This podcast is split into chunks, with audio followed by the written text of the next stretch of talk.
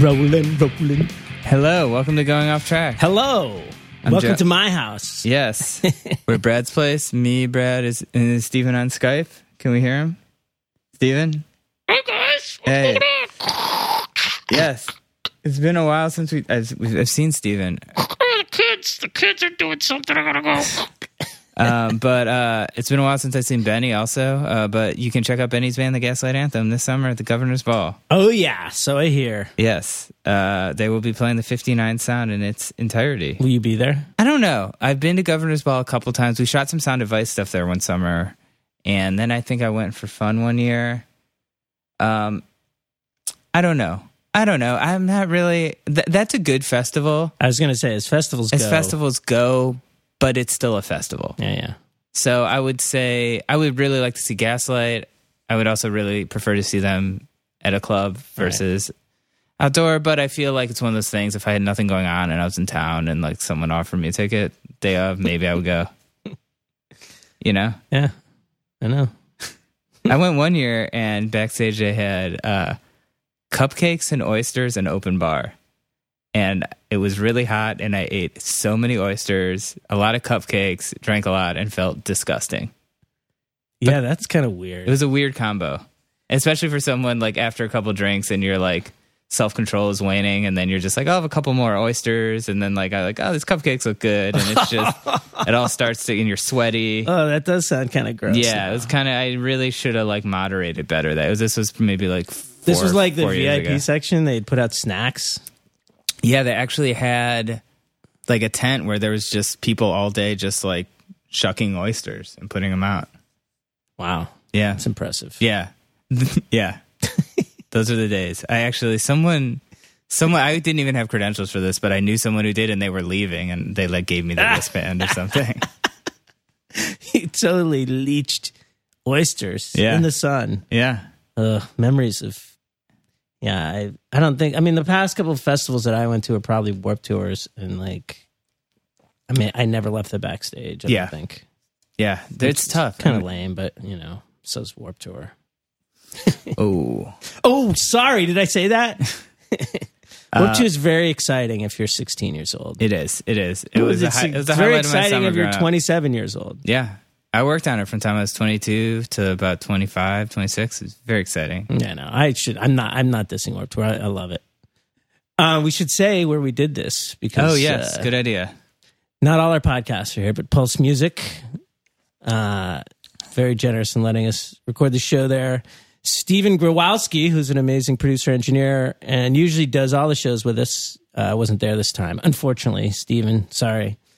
But uh, he's the guy to look up. So check out Pulse if you need what recording. Anyways, uh, today on the podcast, we have someone Speaking who, of oysters, Well, someone who's speaking of someone who has a a, a connection to the punk world, the early early '80s punk world. yeah. Uh, today in the podcast, we have host of Bar Rescue, Jon Taffer, who recently wrote a book called "Don't Bullshit Yourself: Crush the Excuses That Are Holding You Back." His first book is called "Raise a Bar." Um, I uh, I got obsessed with the show Bar Rescue when it came out. I was living in Greenpoint. Um, my me and my roommate Emily used to constantly watch this show, and from pretty early on. And I don't know what it was about it. I was watching a lot of weird reality TV at this yeah, time. you also are a big fan of the fucking Storage Wars. Storage Wars I was watching, but, but, but yeah, well, that, that shows that, that Storage Wars show is is the fakest thing ever. I mean, this is a whole hate thing where so they're much. like, oh, we planted this like like like Civil War artifact with all these like old like beach chairs, and, like let's go to the like. But anyways, uh, yeah, Bar Rescue. I, I don't know what I liked. I liked. I mean, I think like the con- there was a lot of confrontation, but it was also sort of like positive, and I liked sort of seeing. I don't know. I, I always thought the bar industry was kind of interesting, but I don't really know a lot about it other Yeah. than like hanging out at bars or being It friends. is with interesting. So, um, so the show's doing well. I mean, like it's I don't know how many seasons it is. I could probably look that up. Probably like seven seasons or something. It's a very popular show. I know it just moved to the Paramount Network, um, and I know uh, Jon was in town here doing some kind of business seminars. I think he is a big following. But yeah, I interviewed him originally last year for Noisey because uh, I heard a podcast with him, or I read somewhere that he had booked um, oh my god, how am I blanking on this? He booked the Troubadour Right. uh, in the '80s and would book shows for Black Flag. And uh, what do we talk about? Like um, we get into that. We should. I told him at the end we should get him back and just do podcast on on that. Yeah, I mean, we talked about that a lot in my noise article, and I feel like we went learned some more and reiterated that. But yeah, he, I mean, he booked Black Flag, Dead Kennedys, all of these kind of classic kind of '80s ba- '80s punk bands that I never saw um, at the Troubadour, and sort of the way they, you know, them and like the new wave scene and Adam Ant and all these scenes kind of clashed, and then uh, yeah, so we talked a lot about that, and then just you know, kind of bar etiquette and just. Jon gave me some sort of self help at one point. uh, but yeah, he's he's a super like uh, He's intense. He plays drums. He's an intense guy, but he's very uh, definitely has like a keen sense of business and like has uh, has a real focus and really knows what he's trying to accomplish. And he's accomplished a lot. And I feel like you know, like at one point, I'm going to let this go in a sec. But you know, at one point he says that uh, you know he pitched his show and people were like, "You're too old. You're not attractive enough to be on TV." And now he's got this best selling show. And I think like you know, there's different things you can take away from this interview. Um, and, you know, I think some of our listeners might not agree with every single thing that maybe he says, but I do think like that idea of sort of, uh, you know, just f- kind of following your dream and not listening to other people and kind of like coming out the other side is inspiring no matter what your dream is. Yeah. There's some tools in this, whether, you know, they're definitely driven home pretty clearly. But yeah, man, there's some stuff here. There's some stuff here. So I was saying to Joan earlier, we do a podcast like this about once a year with a guest that's just kind of outside of our normal. yes, yeah, Framework. not a typical, But it's great. It's yeah. good exercise yeah, for us. Yes, not a typical, not a typical guest, but uh, we want to thank Jon a lot for coming by. Uh, check out his new book. Check out Bar Rescue. And here is going off track with the infamous Jon Taffer. When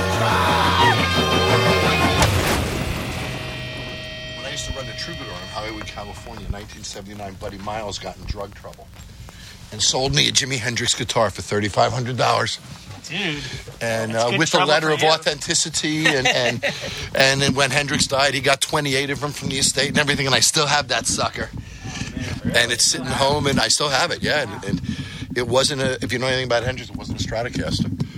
It, it was it? was it was a Hagstrom. How about it? Oh, Hagstrom Swede. It looked, it, yes, it looked, it looked like sort of a Gibson 335 with like a Yeah. Fender head on it, but it was, uh, uh, uh, very- yeah, and and he used that guitar supposedly in, in the song uh, uh, Red House. Really? Whoa! Were you- Supposedly. were you, just uh, were you a collector? Or you like to play guitar? No, too? I just was. Well, I played guitar, and I, yeah, you know, I've been a played it as musician, well. but, but Yeah. uh, uh, uh, no, I just it was just an opportunity.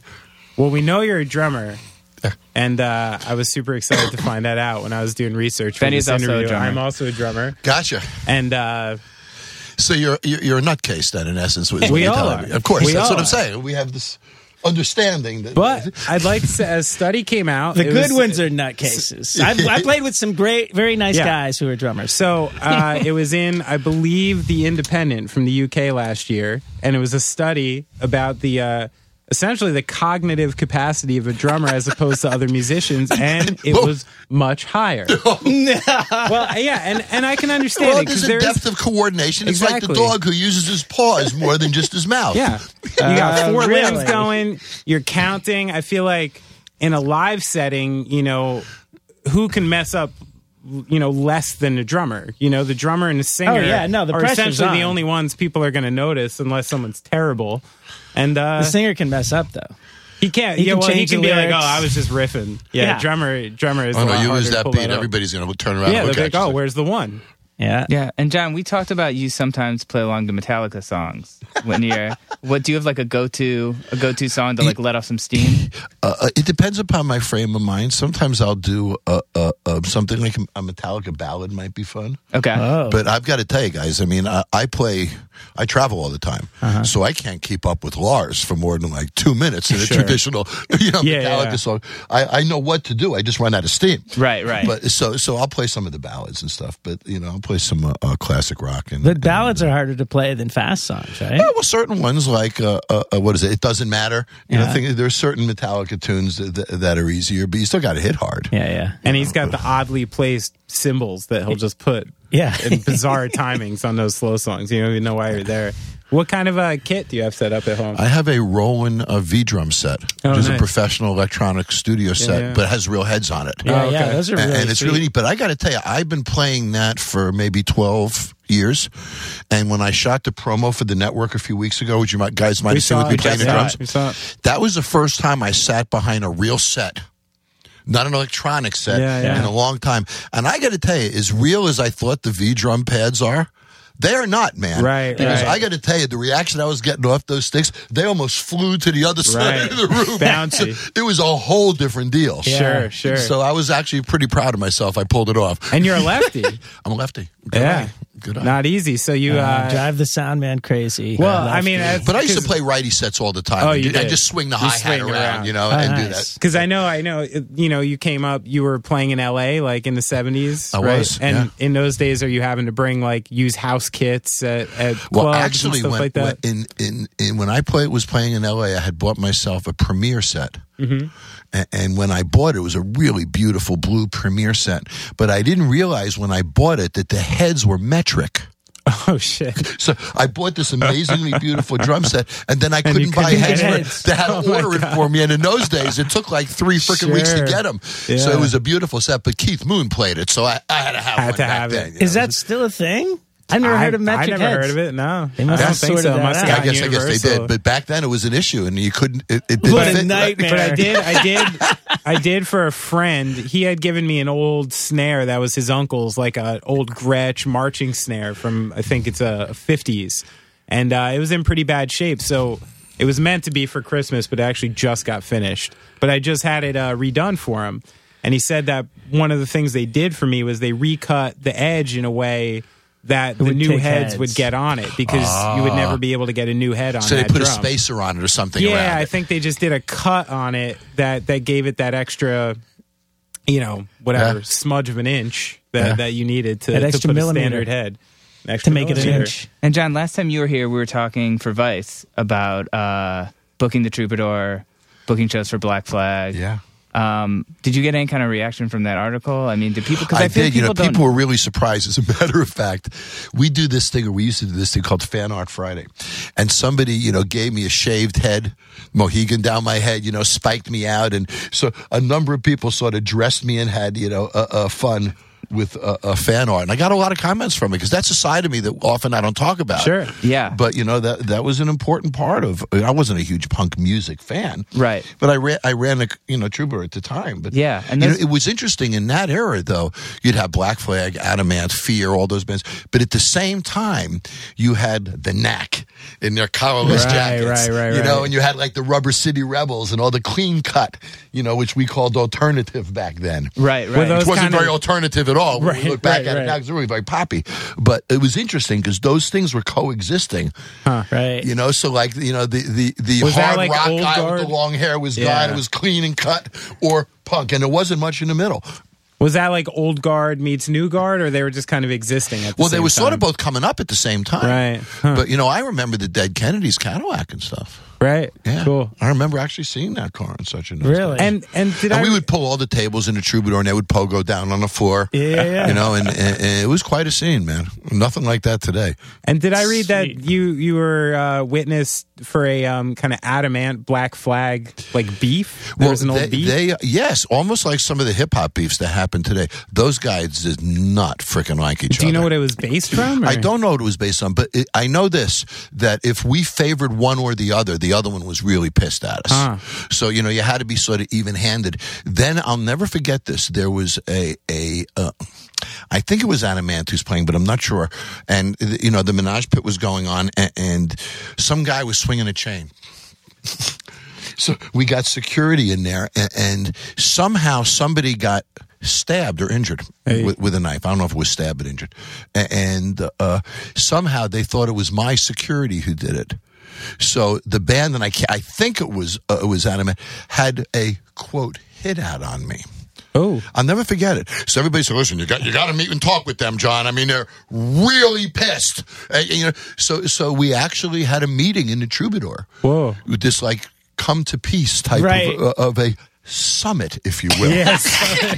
Wow. You know, to to to uh, uh, create peace again, but there was some uh, pressure back in those days between these bands. You know, I which was amazing because they were all typically suburban kids from the valley or whatever, or Marin County, so they weren't exactly the grudge tough. You know, yeah, now it'd probably get hashed out on Twitter, right? No summits. Oh yeah, right. Yeah. That would get shot down real quick. Yeah. Yeah, because we talked about last time too that episode of Bar Rescue where uh, Jon brings on uh, Joe Escalante from the Vandals to All a right. punk bar in Long Beach, and the guy doesn't Oh, know yeah. who he is. It's oh like, yeah, come on. I can say the f word, can I? Yeah, of course. So, so I bring, I, I yes, I bring Joe to this punk rock guy. All he would run is a punk club. He is a punk lifestyle guy.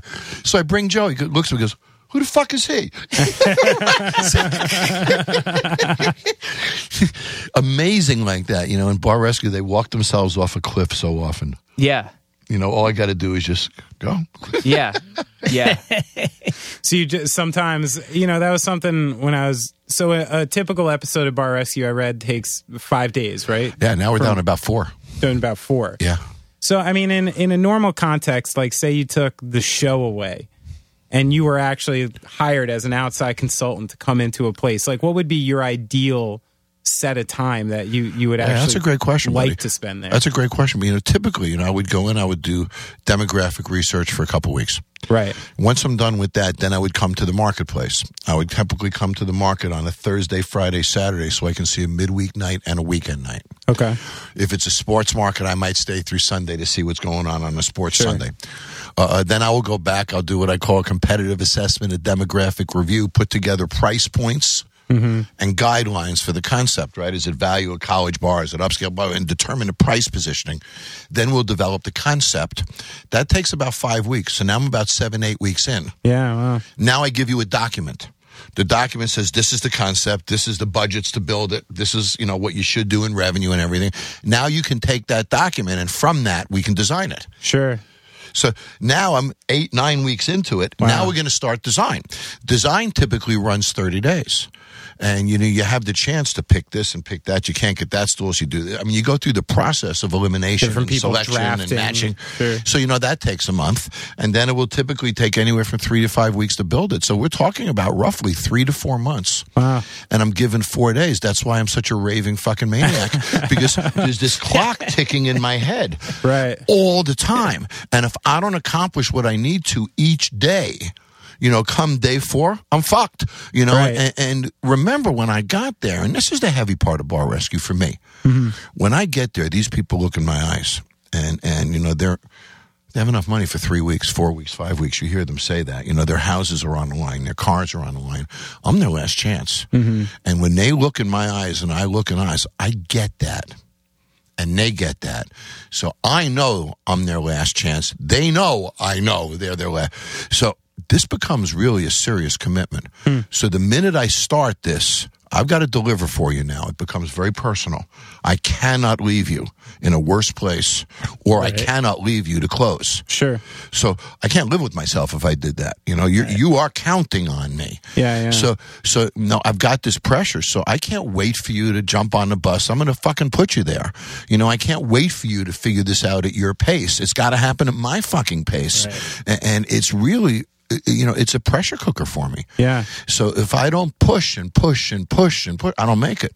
Hmm. So it really is, in as much as is the time frame isn't natural. The way everybody's acting within it is, Right. and that's what makes bar rescue work. Is is completely. in- And I, you know, I say this on my mother's grave. There's not one script. There's not one actor. I've never been there before. I've never met these people before. I get about a three minute briefing before I start, and then we do it. Three And- minute briefing. that's it. That's it, man. I show up on set. I sit in my makeup chair, right? And they make me look, you know, uh, uh, uh, uh, better than I started. And, and I get, producer comes in, and I get literally, you know, I might be pushing it 60, 90 seconds review. It's all I know. Jesus. I know. I know who your partner is. I know how long you've owned it. I know how far in debt you are. I know how much money you're losing a month. And I know what the general disposition is between you and your employees and you and your partners. That's it. I don't want to know anymore. Right. Because if I know anymore, I walk in with assumptions. I want to walk in and fish Right. because my producers, my field producers and such, are typically in their young 20s. You know, they don't know the questions to ask. They don't always get me the real story. They get me the surface story. Right. So I can't go in counting on the work that they did in advance.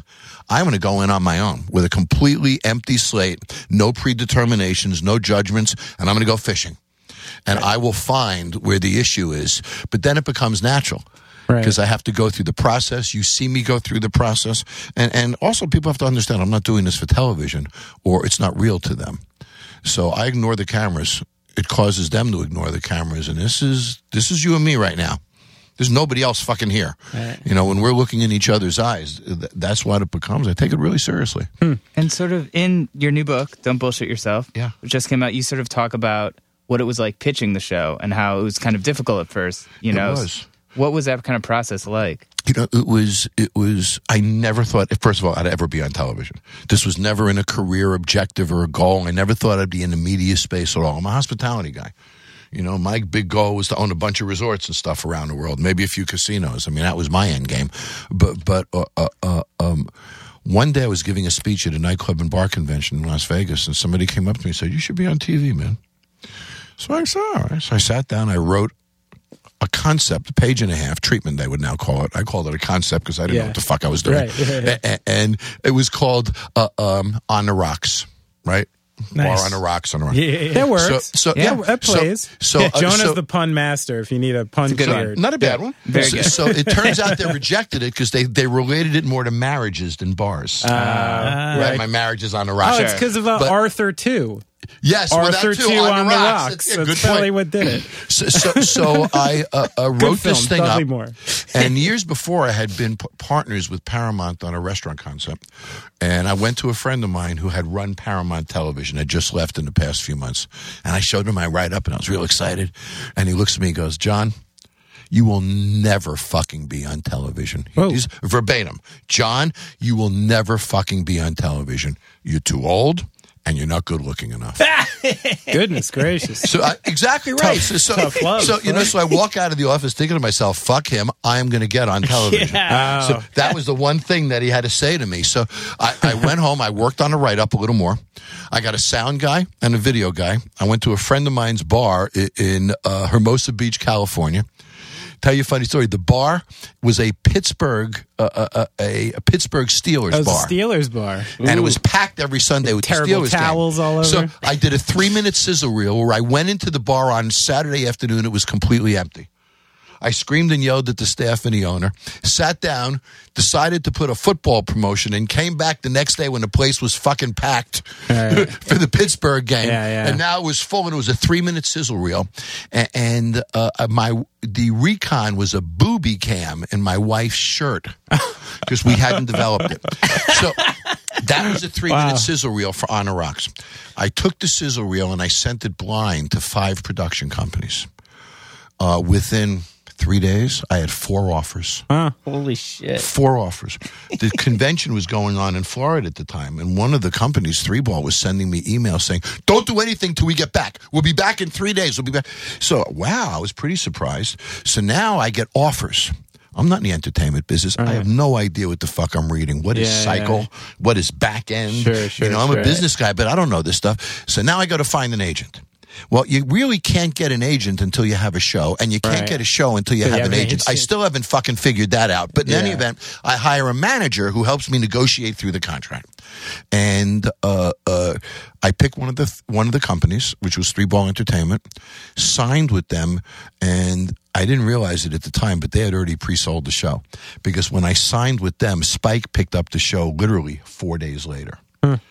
So uh, the series premiered in 11 months from when that friend of mine and says you will never fucking be on television. That's a quick life pivot right there Holy from what, from what shit. you were which doing. is a really short cycle. Normally it'll take you years to get something on the air. So like was there that. any discussion about you being the the star of the show, or Oh no, I was always the star of the show. you were? So Yeah, they, because they I'm totally, the expert, you know. they accepted that from the get. That was the, essentially the concept. Yeah, and, and they thought I was obviously they thought I was good enough. Yeah. and, and, you know when I had my hundredth episode, the network did a special video for me, a personal video, And they talked about on the video how, you know, when I came in, you know, they thought that there was some talent there. So they decided to give me a series. But I'll never forget when I was sitting with the network executives and I'm talking about bar science and what the fuck is bar science? So I talked to them about the butt funnel.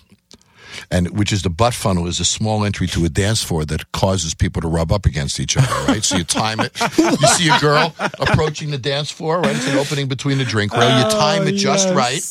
So you come in there. Now, when you approach the butt funnel, one of two things happens. Either she will face you and you'll go in face to face, Right, you gotta the go. ideal scenario. You got to go butt to butt. or she'll go butt and you can go front, butt to front. Right. Second most ideal situation, and then a third is butt to Butt butt, to which is really the th- number three of the three. So, so, so, you know, a lot of breakfasts have happened because of the butt funnel. So, so, so uh, uh, they said to me, "Well, how many more sciences can you have?" And then I talked about, you know, a lot of them. But you know, there's certain sciences like when the demographic is over 34 years old, we always put it back on a bar stool. When it's under 34 years old, we don't. Why? Well, when women and men cross 34 years old, we get a little sensitive about our asses. Sure. So the back on the stool just makes everybody more comfortable. And then I love this one. There's, you know, elevated areas that you walk through in bars and nightclubs. Well, if there's one staircase on an elevation, it's what I call the idiot plan. And here's why. You see a really hot girl up on that elevation. So you walk up the step to walk by her. You hit a dead end. You got to turn the fuck around and go back the other way, and she knows exactly what you did. Oh, I see. If there's another staircase, you can walk through with a purpose and go right out the other side. So, you know, these little things about bar sciences. So they thought we didn't have enough for more than one season. I'm starting my 160th episode Wow. next week. So we've, we've done pretty good with it. How much? I mean, it's pretty funny. And when you think about the impetus of what brings a person to a bar, and for a certain crowd, I guess, you know, sometimes you don't want to talk about it, but rudely you got to be like, oh, yeah, people are trying to go hook up. That's like the point. Social How- interaction. How, much of that understanding, you know, it seems like you have to have like really sort of a, I mean, like you even said, you go into a city, you need to understand the demographic. You need to understand who would come to this bar and like And what their motivation is. and what the motivation, how much money, where these people work, like Yep. all that, and then even something like that, you need to understand the the the patterns of people and where they're going. Like how much to you just being um, a little anthropological, being able to look around and see people is part of your work or Uh, all understanding people. All of it. Do you think being a New Yorker helps with that? I think being a New Yorker helps. I think being a musician helped. You know, I own the only patent ever issued by the federal government for music management to achieve a desired ambiance in a hospitality property. Whoa, So- so, wait a minute. You know, yeah, Yeah. so- Say that slowly. I own the only patent ever issued by the federal government for the management of music to achieve a desired ambiance in a hospitality property. I'm a fucking nutcase, guys. I took 74,000 songs, Okay. paid DJs to categorize them by key, beats per minute, instrumentation style, male or female vocalist, and era. Okay. Then, using those five uh, uh, metrics, we would design grids. And then we put discs in color coded folders that tied to eras. And I could take a 21 year old DJ and have him playing 60s music with beats per minute curves and energy cycles and everything just like music should be. So I understand the science of music far more than most people do from my days of writing the troubadour and live Sure. to going into nightclubs and recorded music formats. So, you know, I know you take 10 songs, you mix up the order of those songs. It's a completely different fucking experience. Sure. So, you know, beats per minute curves and cycles. If I'm too high, too long, I burn you out, you go home. If I'm too low, too long, I bore you, you go home. So there's a cycle, there's a pattern of it. You know, there's music that, that, that uh, removes gangs from nightclubs that you wouldn't even know we're doing. Uh, Frank uh, uh, Sinatra? uh, no, no, no. You know, you can play Wait, you're going to play Mac the Knife to a gang? No, I'll tell you Come something on, that's Brad. really interesting. I'll tell you something really interesting. Last if, call. If you have gangs uh, uh, in a nightclub environment, and this is you know pretty deep music science, sure. but if every third song you can stay in your hip hop format or whatever your normal format is, but if every third song you play is a female vocalist, they'll be gone in two weeks. Really? Holy shit. Just being why? Like, you. what, like in being your straight, you know? estimation, why So- do you think so- that is? well, like an know, emasculation to because of them? motivation. Uh, And I'm going back to what you said. People are motivated or stimulated or chased away for very personal reasons. Hmm. Music is a very, you don't go to a place that doesn't play music you like. Sure. If Right. the music doesn't fit into your envelope of acceptability, or if the music doesn't make you feel cool or relevant for being there, you're fucking gone. Right. So, so you know what, what drives bars and nightclubs more than anything is relevancy. Uh, If you don't feel relevant by being there, if you don't feel you're in a relevant place, you're not going to come back. that makes sense. So if you're going to hang with buddies, you want to be relevant. If you're going out to meet a girl, you want to be relevant. If you're going to a music venue, you want to be relevant. You know, relevancy is is the common linkage across all of them. Nobody wants to go to a place that's uncool and irrelevant. Yeah, that's true. That is true. I had a question, sort of speaking of motivation. Yeah. In the book, uh, you talk about kind of the devastating effects of procrastination. Yeah. This is something I feel like I fall into a lot. why? Why do you think people do that? And sort of what? Why? Why is it so detrimental? I guess. You know, let me give me let me back up and I'll answer Sure. your question. You know, guys, we all learn about success, success, success, the blocks of success, the steps of success, the words of success, the lessons of success. I've done 159 bar rescues. I've learned more about failure than anyone. Because no business person deals with this much failure. I mm-hmm. mean, these people can't buy me lunch. Right. So after 159, after actually about 120, I realized there's a common denominator to failure. And no matter who they are, whether they were family, older, younger, what ethnic group, economic income levels, male, it didn't matter. Every one of them suffered the same issue. And the common denominator of failure is excuses. So let me explain what I mean. If you wake up tomorrow morning and blame a shitty podcast on him, you have no reason to change. Mm-hmm.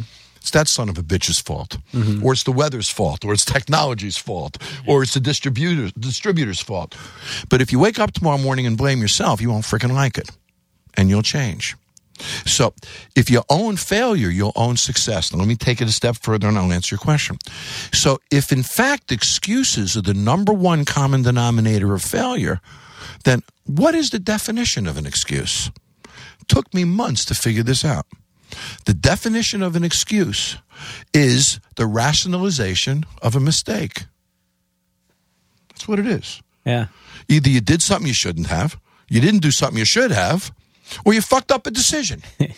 if you didn't do one of those three things, you would never mention the excuse, would you? Right. So, if excuses then become the common denominator, and all an excuse is is a warm and fuzzy feeling to justify you fucking up, then, then the excuse that you just made, blaming it on procrastination, somehow makes you feel better. And I procrastinate. Somehow. That's making you feel better. What you should say is, I'm a fucking fool because I'm not doing what would make my life better. So when you look at excuses, the biggest one is fear. Oh, I'm scared of spending the money. Oh, I'm scared of trying it. Oh, I'm scared of doing this. Oh, I'm scared of that. I don't want to change. You know, I'm not going to. Eh, you can come up with a reason to fear everything, but if you think about it, what you're scared of at that moment, thousands of other people have fucking done. Right. The fear is bullshit. Unless you're jumping off a cliff with a parachute that somebody else packed, the fear is typically bullshit.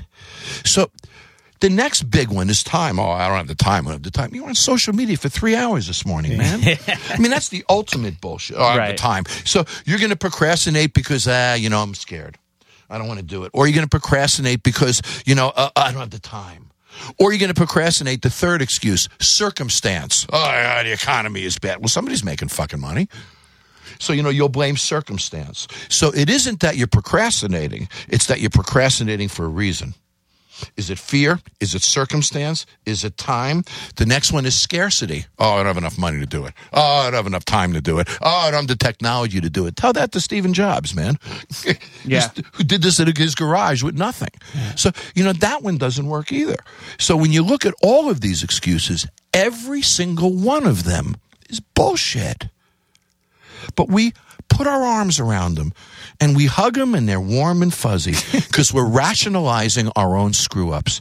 That's why I wrote the book.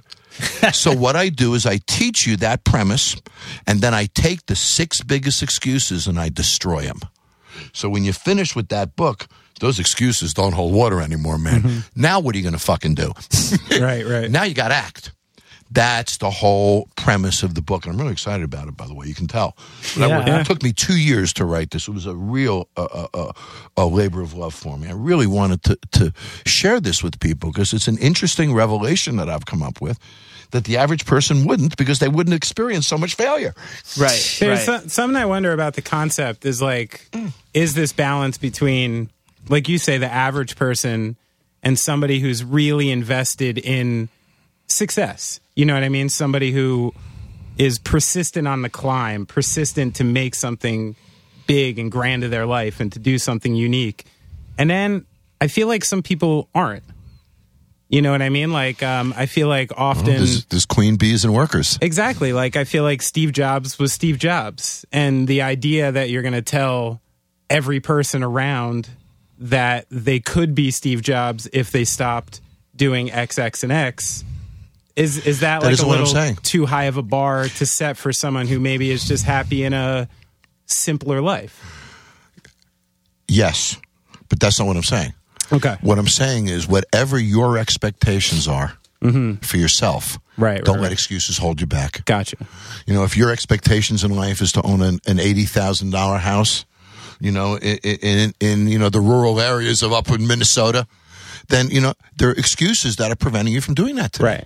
So, so you know, So you're I only think dealing with people who are looking for something else. yeah, success is relative. Yeah, yeah. You know, somebody could read this book and say, you know, I'm, I'm putting a lot of excuses between me and my wife that are holding my marriage back. Sure. You know, I, I'm letting my children are making excuses all day long that are holding them back. Right. So, you know, excuses affect us all Mm-hmm. in, in different ways. But whatever our goals are, they seem to get in the way too often. Yeah.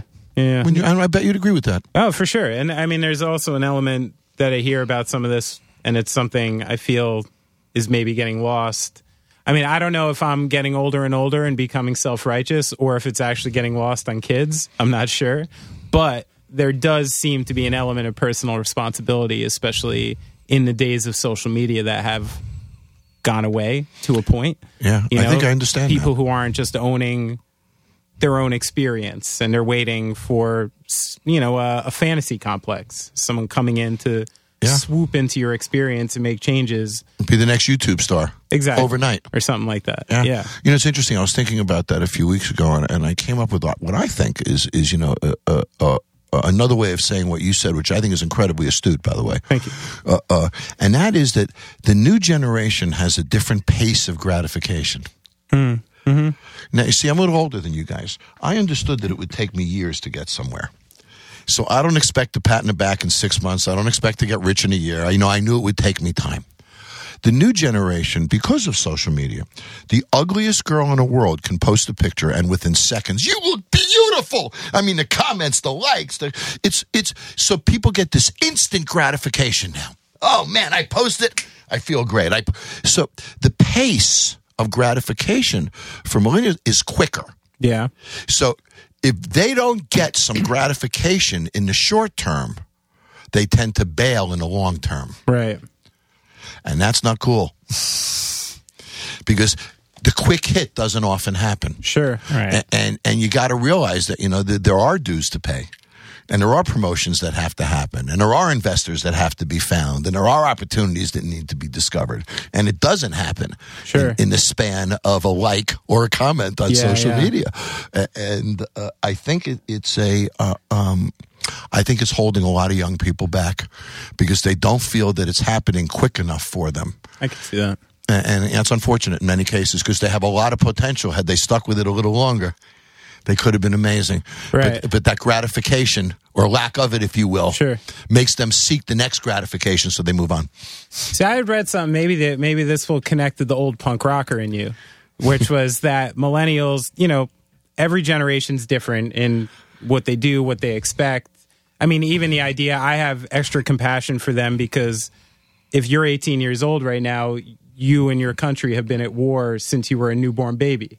I don't know how that frames your thinking because that wasn't my experience. Right. But um, I had read an article about the motivation of millennials and the idea that, um, you know, our generation, your generation, there was this value put on, like you said, a worker bee. Put your head down, do what you're told, be a good company person, you know, get citizen. in there. Yeah, yeah, a corporate citizen. Yeah, be this person, and eventually it'll pay off for you. And just you know, keep your nose clean, keep your head down. And there's an element to millennials that's like, why? what am I working for? What are we working towards? Are we doing something positive? Are we doing something real? And that some old school manager types are having a hard time motivating millennials because you need to tell them what they're doing. You need to offer them a reward because they're not willing to just like blindly go into battle with people they don't know or they don't trust. And I kind of respect that in the, punk rock sort of way. You know, I think so. I think to some degree, but but you know, I I would argue it differently. I've never managed a millennial, Yeah, so you know, I would argue it differently. You know, you know, to me, uh, uh, uh, when I look at that attitude of them, there's a real difference between political activism and fiduciary responsibility. The two are not connected. Right. sure. If you're a CEO of an American corporation and you choose to make a political statement that alienates 50% of your customers, you can get sued. Because you can't hurt the business. There's fiduciary responsibility and then there's moral responsibility. That's Yeah, correct. right, right, right. So when you suggest that everybody should do what's right, or everyone should be making some political activity or somehow helping society in their job, I think that's a crock of fucking self worth bullshit. Hmm. You got to make a living, man. Sure. And you know what? There are no causes and there is no charity without money. Look at where we are. Look at the studio we're in. You have no voice without this technology. You have no voice if you didn't pay for the studio today. No money, no charity. No money, no activism. No money, no future. If you put the activism before the money, I think you're fucking blowing it, man. Hmm. That's my view. Okay. Now, the guy with the thick wallet can make a difference in life, can he? The guy with no wallet, nobody listens to. Even if he has a big sign. Guys, don't put the cause before the money. Put the money on the cause. I just think that that's you know nobody's going to have a future that way. That's like a Ralph Nader, guys, who's seventy years old and lives in a boarding house and has nothing.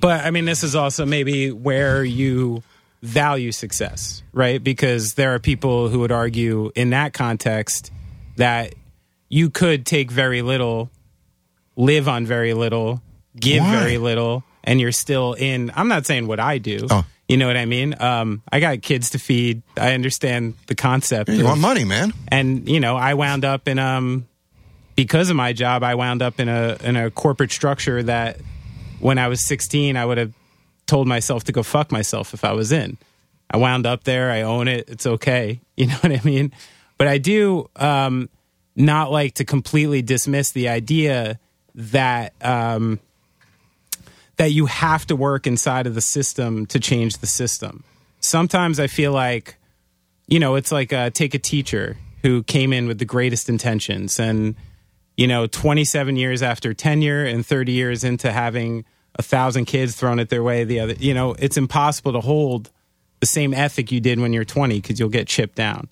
And if you spend 10 to 20 years paying back student loans, going in entry level to a company, going through company programs and doing this thing, I wonder if you're going to be a person with the same fire and the same voice on the other side.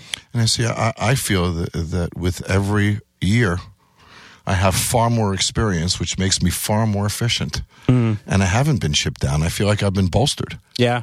Have you always Cool. sort of been this way though? Like, have you always completely. really? I'm, I don't let life control me, man.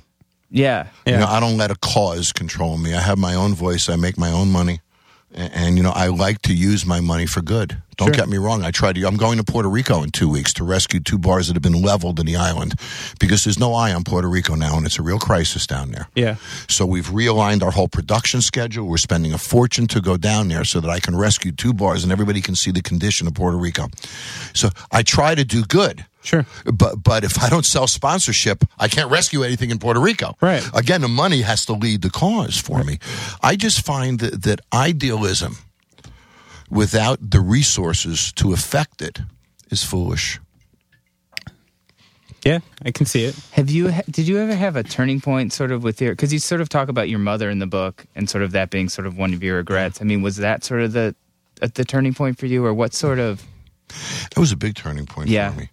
You know, to separate emotion from reality. You know, but but what what he's referring to is you know when I was uh, actually was in my twenties, and, and I got in an argument with my mother, who uh, I don't even remember what the argument was, but we didn't talk for about five years. Mm. Whoa. And then it was some family event, and we spoke. And you know, it was many years before she died, so you know, everything was fixed. And we were very close when she passed away. But you know, you think, well, what's five years of my freaking life? I mean, that's just so stupid over something you don't even think about. And that's when emotion takes over logic. Right. Mm. That's when cause takes over practicality. Right. So the principle caused me not to talk to her for no purpose, but that's idealism.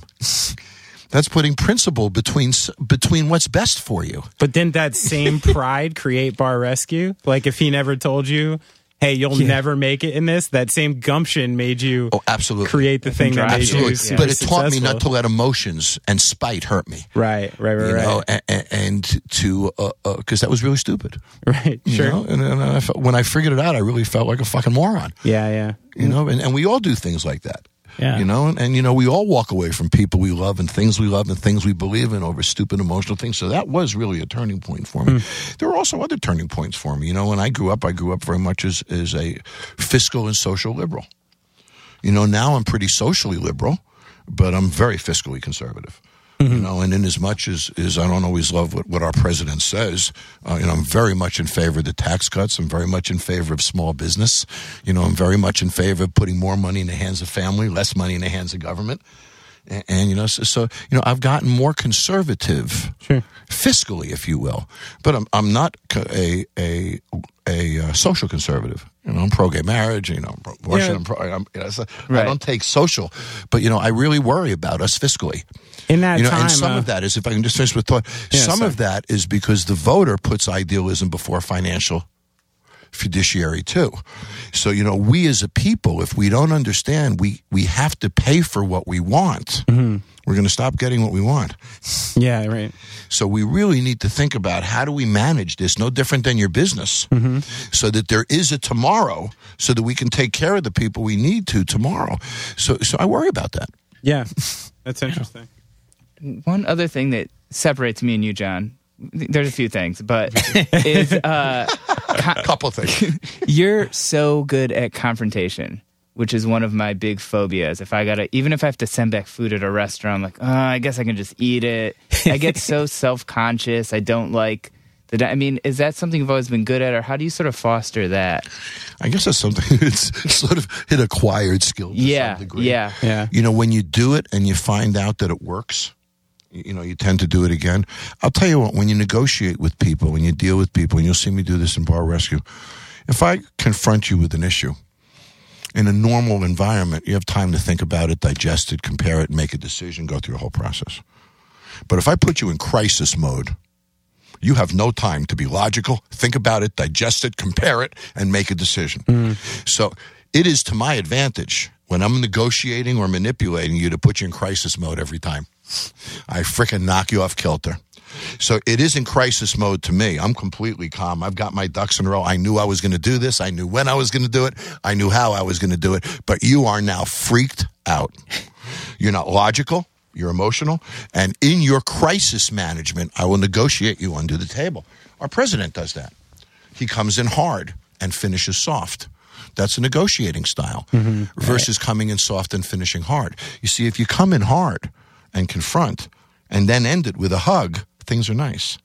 But if you don't confront and you take it, take it, take it, take it, and then confront in the end, it ends ugly. Right. Mm-hmm. Confrontation should be earlier, not later in the process. So in negotiations, you come in hard, put them in crisis management. I got, and then you know, okay, you know, I'll tell you what. If you do this, I'll, oh, you know what? And he wasn't such a bad guy. He backed up on a few things. Right, you know, right. I was going to do that in the first place. So, so, so you know, the confrontation. It isn't what it's doing to you; it's what it's doing to the other person. It's not only putting them on the spot; it's putting them in crisis management, and that's a powerful advantage when they're in that mode. Off lot of- balance. John, are you going to You got start it. doing this? I Completely. should. I mean, a lot of people bail too. You can see on the show, especially a Oh, lot yeah. of people can't take it. Yeah. And then they come back the next day and they're like, "I'm sorry." I'm gonna fucking love if if tomorrow I see Jonah with just this balls out activity, booking guests and, and like people Sending coming back to the food. podcast. Someone sits down, hey, fuck you, just put him off. So let me- Jonah, let I'm me- into this, man. So let me fuck with you for a minute. Sure. So you say Yeah. you procrastinate. What are you scared of? um. New Jersey. I don't know. I mean, Are maybe you scared of failing? I've yeah, maybe not living up to my potential, failing. So by not doing it, your potential is the worst of all. Right. So do you not believe in yourself? Uh, I feel like I believe in myself to an extent, but I, I definitely have doubts. I definitely have self doubt. So how do you get rid of those doubts? How do you do that? When you doubt somebody else, what do you do? You test them, don't you? Right. You push them a little, don't you? Sure. And you learn where their limits are. Right. Wouldn't you love to know where your limits are? Yeah, I would like to know that. So why can't you do it incrementally? Push just a little tomorrow. Next day, a little bit, and say, you know what? I did that. I was okay. Yeah. I did that. The next day, it was okay. You don't have to do it all at once. It can be very incremental, very small, minute steps that you're comfortable with. But if you think that you're not good, I don't, I've known you. I met you a couple of times. I'm Right. going to tell you, you are. Thanks, Jon. So, so suggesting that you shouldn't incrementally test yourself, Right. you're ripping yourself off, buddy. Yeah.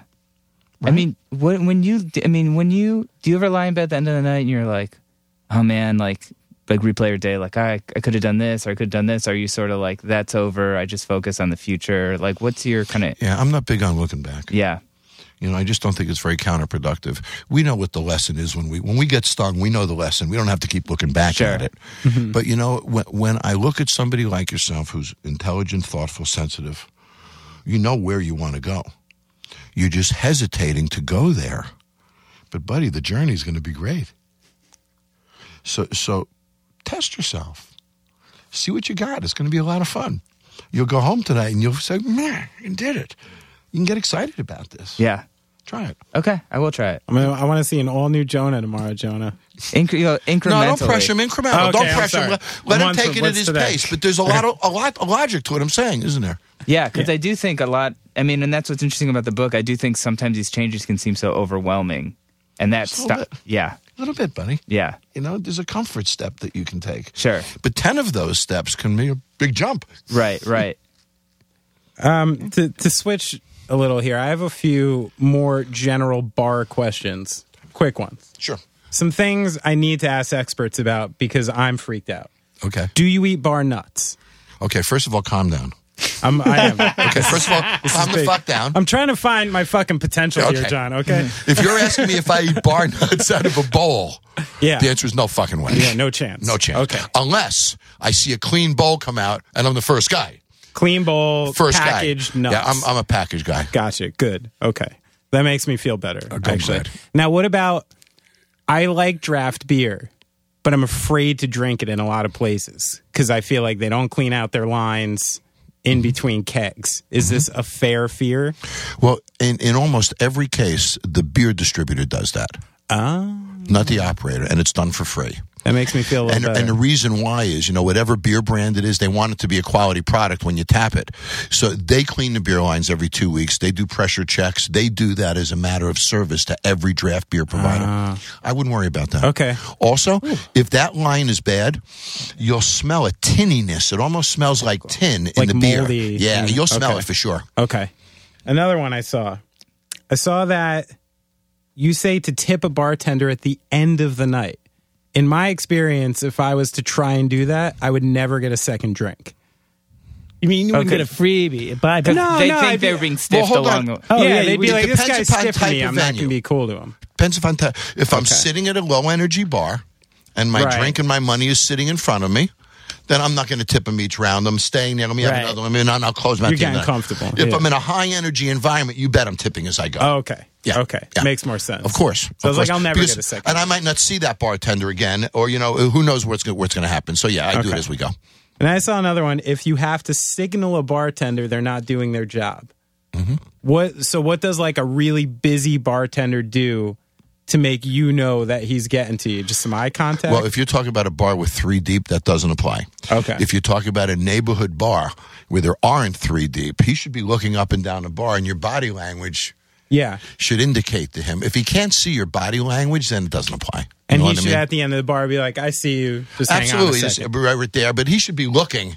Yeah. You know, but if a bar's three deep, he can't see. Okay. You know, you could be telling him to go fuck himself. He wouldn't know it. Okay. Jon, last question. Next time you come to the podcast, will you get a drink with us after? Of course. when you haven't done press all day. Of course, guys. Yeah. All right. You're Sounds going to confront me if I don't, right? Exactly. we have to. We have, Exactly. We're gonna test your You'll limits. You know guys? I want to tell you, this was a lot of fun. Yeah, I thank you for really, really enjoyed this. This was a lot of fun, and I'd love to do it again soon. Thanks it was, so much it was a great coming on. Well, conversation. next time we'll just talk about the troubadour. for yeah, the let's do it Yeah. again soon. I'm in it. Cool.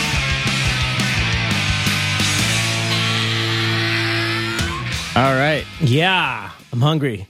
Uh, and I want to rock. That was Jon Taffer, host of Bar Rescue and the author of Don't Bullshit Yourself Crush the Excuses That Are Holding You Back, which is out now. And I think um, it is, yeah, a New York Times and Wall Street Journal bestseller. And I think that uh, this podcast is probably an example of sort of the The tone. the tone, yeah, the tone and the sort of uh, advice that you're going to get from this book. So if if that sounds interesting to you, check out the book. Uh, thanks again. Jon was really busy. He was doing press all day.